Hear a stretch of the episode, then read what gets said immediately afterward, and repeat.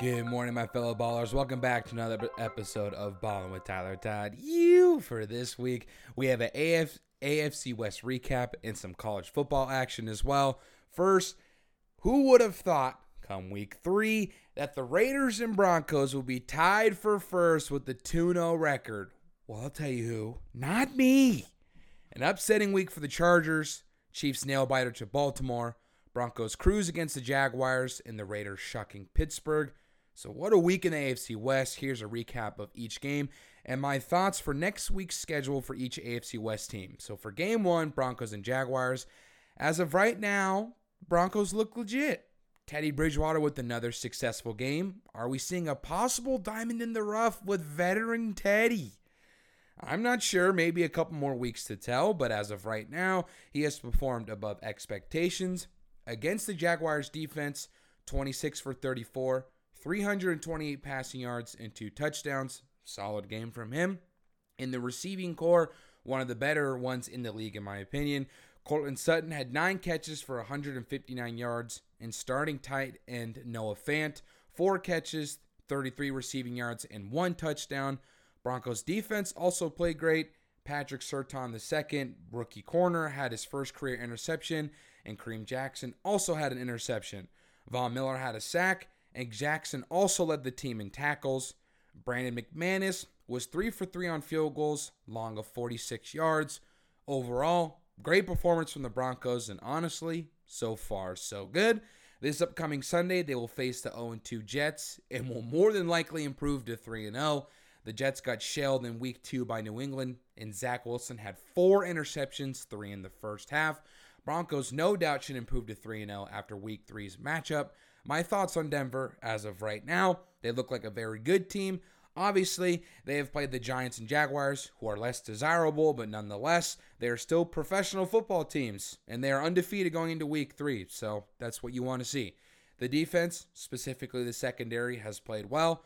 The offense is firing on all cylinders, and the biggest question mark going to this 2021 campaign was the quarterback situation. And obviously, it's been good as of it's just been good right now. If we can recall, the Broncos were in talks to get Deshaun Watson or Aaron Rodgers. After Rodgers opting in for one more year in Green Bay and Watson dealing with his allegations off the field, the Broncos were left with third year quarterback Drew Lock and newcomer Teddy Bridgewater. So for the entire offseason, we weren't really sure who was going to be starting behind center. I mean, that was what the whole point of the offseason was for to try and bring in Rodgers or Watson. That obviously didn't happen. And then it became a QB battle in preseason who's going to take the starting role. So Elway made the executive decision to have Bridgewater start, and so far it has paid off. In each game, he has thrown two touchdowns and has eclipsed over 250 passing yards in each. Huge plus. He has also thrown no interceptions. So put this all together. The Broncos are in the conversation for a potential playoff spot this year. Dark horse team, in my opinion. Keep them on your radar.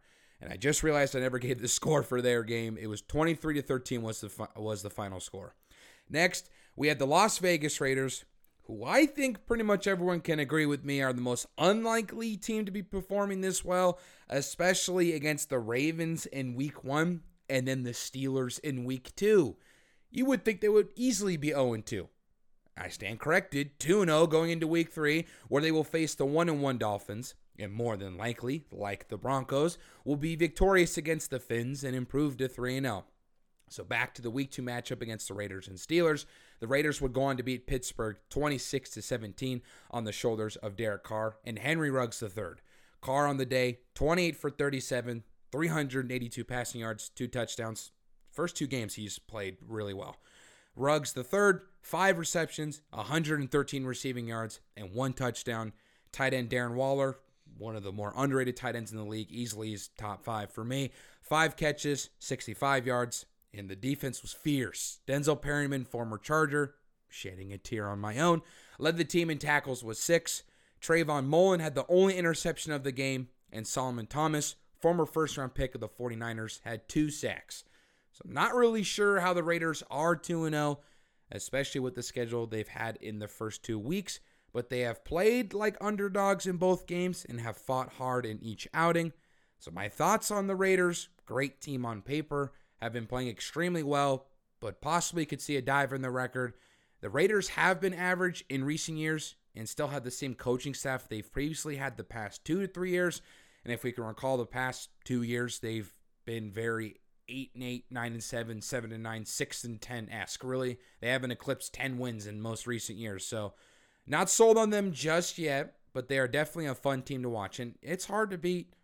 It's hard to beat Baltimore and then Pittsburgh back to back weeks. So you have to give them credit where it's due, and that were were both really good performances. So third on the list, we had the Kansas City Chiefs. The final score of their game with Baltimore, 35 to 36. So the Chiefs the cream of the crop, the king on top of the hill, the reigning AFC division champs for the past five years, are off to a 1 1 start for the 2021 season. A tough battle in week one against the Browns, which they could have easily lost, but pulled out the gutsy win, and a nail biter to Baltimore Sunday night. They have had two tough teams right off the bat. Honestly, a lot like Oakland, but Oakland obviously is 2 0 now. So Patrick Mahomes, 24 for 31, 343 passing yards, three touchdowns, and one interceptions. Not surprised at all. He will do three touchdown games pretty much all season.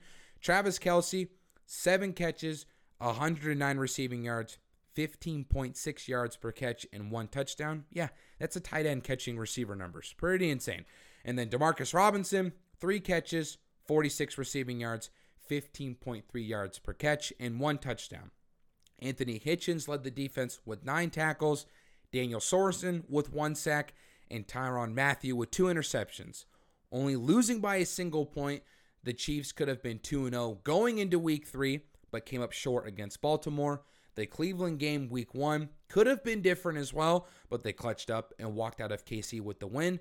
My thoughts on Kansas City they've played well each game. The defense does need work as they've given up at least 25 points in each game, Going toe to toe with two of the best teams in the AFC back to back weeks is a very tough task, and scratching off at least one win shows grit and shows that they're very capable and that they still are the probably arguably the best team in the AFC, and they still are my team to win the AFC West. And come week three, this Sunday, they play my Chargers. And speaking of my Chargers, what a disappointing game this Sunday against Dallas. The Chargers would end up losing 20 to 17.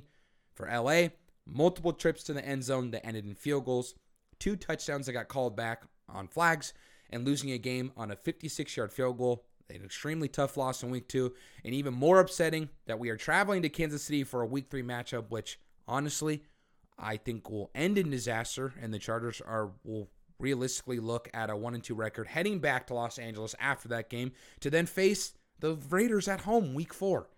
So it's not going to get any easier. And then after that, we play Baltimore or Cleveland. And then after that, it's one or the other. It's like Baltimore, Cleveland, or Cleveland, Baltimore, week five and six. So yeah, real tough sledding from the rest of the schedule. For the Dallas game, Justin Herbert on the day, 31 for 41, 338 passing yards, one touchdown, and two interceptions. Great protection all game, just made a couple errors, obviously. Keenan Allen, four catches for 108 yards, 27 yards per catch. Mike Williams, seven receptions, 91 receiving yards, 13 yards per catch, and one touchdown. He's played great both games. Really is looking like the first round receiver that we drafted four or five years ago, like starting to come into his own finally. Austin Ekeler in the rushing game, nine rushes for 54 yards, six yards per carry.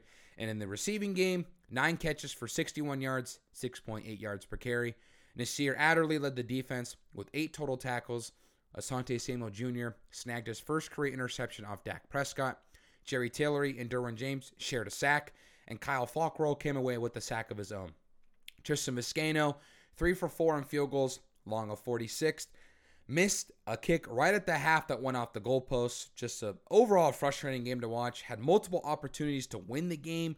Poor decision making haunts the Chargers each week and has for years. And like I said last week, even with the excitement of the new look Chargers under Brandon Staley, I am always skeptical, and I have a right to be. My thoughts on the LA Chargers they are a good team, but they can never get out of their own way. The week three matchup. week three matchup is Kansas City in Kansas City. So the road to 0 and 2, sorry, not the road to 0 and 2, the road to 1 and 2 is looking more realistic each day. So there you have it. AFC West recap and my thoughts on each team as of right now and where they stand going into week three football, I mean, for all the AFC teams so far, they've had pretty decent schedules. I would really say the Broncos had a very you know, exciting one, but they're still playing, you know, professional caliber teams, obviously. But so for this next segment, that's enough for football. This next segment is something new, and I'm going to introduce it this week into the show, and it will make an appearance from time to time. So for anyone who doesn't know, I just got a job this past month with SDSU's video and editing department, which has allowed me to watch and film live college games, specifically SDSU's Pac 12 men's soccer, women's soccer, and women's volleyball. And yeah, it's awesome. Those are the games I've been filming. It has been a rad experience so far. And I felt since I work for the school now, I mean, I get to watch live college sport sports. It's incredible. It would be interesting to add little tidbits of in pieces of the games I cover into the show. So wrapping it all up together, this segment it will be called the locals. SDSU is only an hour away from me, and the men's soccer team and the football team I've played tremendous so far this season.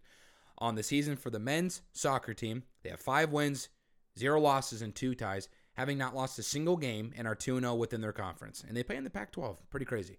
Yesterday, excuse me, Sunday, arguably the biggest game of the year for them, faced number 23 ranked Stanford and won in double overtime to secure their second conference win of the season. In the 102nd minute of overtime, on a breakaway pass to junior Austin Wenner, that would then set up the game winning pass and goal to senior Tevin Rue to secure the victory. An amazing game to say the least, and mind you, they, like I just mentioned earlier, they play in the Pac 12 and usually are more towards the bottom of the conference. I mean, that's just what I've heard from multiple people that I've worked with is that SDSU is on the lower part of the spectrum when it comes to the Pac 12 rankings for soccer. The SDSU men's soccer team is ranked 21st in the nation and will look to improve on their 5 0 2 record against the Gonzaga Bulldogs. And it was a hell of a game, and it really was, really was interesting and really fun to watch. Lastly, we have the SDSU's men's football team. Usually, the team is always in the average range, and they have been for a while. This I've known. I didn't have to work for the school to notice, but that's just how they've been. SDSU is definitely a basketball school, and everyone can pretty much agree with me on that. But football still has its place in San Diego. The Aztecs play in the Mountain West Conference for football, and so far are undefeated through three games. That's pretty cool. They have yet to play a conference game, but have the best record in the Mountain West West and will look to improve on their 3 0 record against Toon 1 Townsend of the Colonial Athletic Association. For the Aztecs, the road to 3 0 began with the 28 10 victory over the New Mexico State Aggies. Week 2 faced off against University of Arizona and were victorious 38 14. The Wildcats are uh, dumpster fire, and I will always despise them being a Sun Devil for life. But the most important game of their schedule so far was this Week 3 matchup against Utah. Utah has been one of the best teams in the Pac 12 for years and arguably are the best team in the entire conference. They, for the most part, always run the Pac 12 South, and Oregon Washington run the Pac 12 North. That's like kind of just how it's gone. Back in the day, it used to be USC, UCLA used to run the South, but not so much anymore. This year, though, the Utes are struggling at 1 and 2, and SDSU took it to them this past week. A win in triple overtime for the Aztecs easily the game of the week. I, it, it really was. Insane finish to an incredible game. After multiple missed field goals by both the Aztecs and the Utes, the Aztecs would finish off the Utes in triple overtime on a failed two point conversion by the Utes that was called the complete catch, but then was reversed, ending the game. And seriously, if anyone missed the game here, go watch the overtime highlights. Insane. That's all I can say.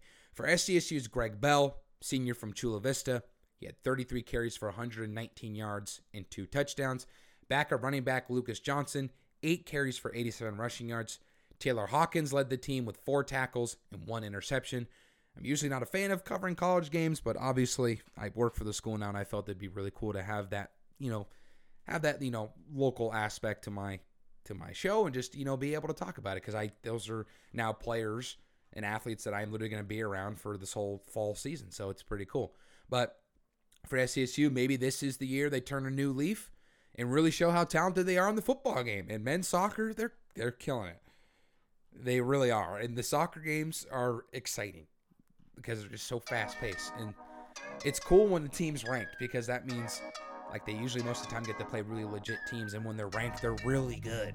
like obviously that means that's what it means when you're ranked. But for SDSU in the AFC West, I bid them adieu as this is the end of episode 65. Thank you once again for tuning in for another installment of Ballin' with Tyler Todd. Episode 66 will air Friday at 5 p.m. I will see you all then.